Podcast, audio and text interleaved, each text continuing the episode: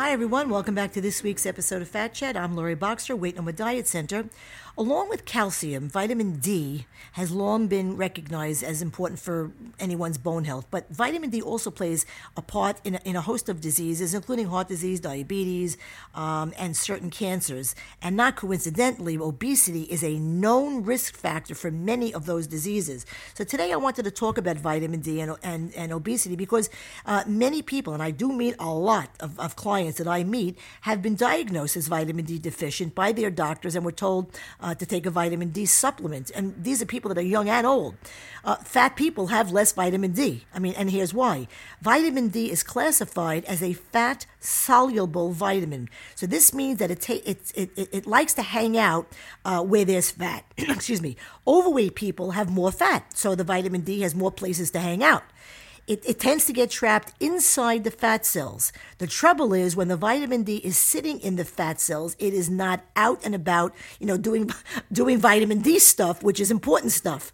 The traditional uh, view of vitamin D is that you need it to help your body absorb calcium bone growth and healing depend on getting enough calcium along with vitamin D uh, to keep you know the bones working properly. And by that I mean growing properly and repairing properly, and of course protects against osteoporosis.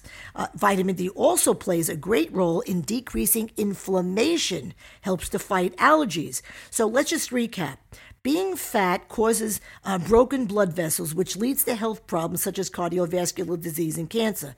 Being short of vitamin D makes blood vessels inflexible, causing health problems such as cardiovascular disease and cancer. Being fat causes vitamin D shortages. Losing weight releases vitamin D, meaning the more fat that melts away, the more vitamin D is released to circulate.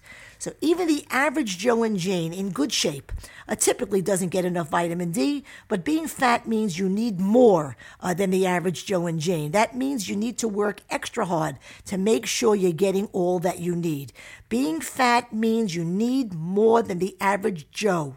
The average Joe typically doesn't get enough, so you need to work extra hard to make sure you're getting all that you need.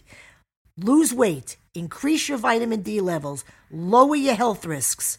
And that's my fat chat for the week. Please visit loriboxer.com to read my blogs, listen to podcasts, get info about programs, services, and fees, answers to FAQs, and follow me on my social sites. Until next time, I'm Lori Boxer, Weight Number Diet Center, and remember, nothing tastes as good as being slim feels.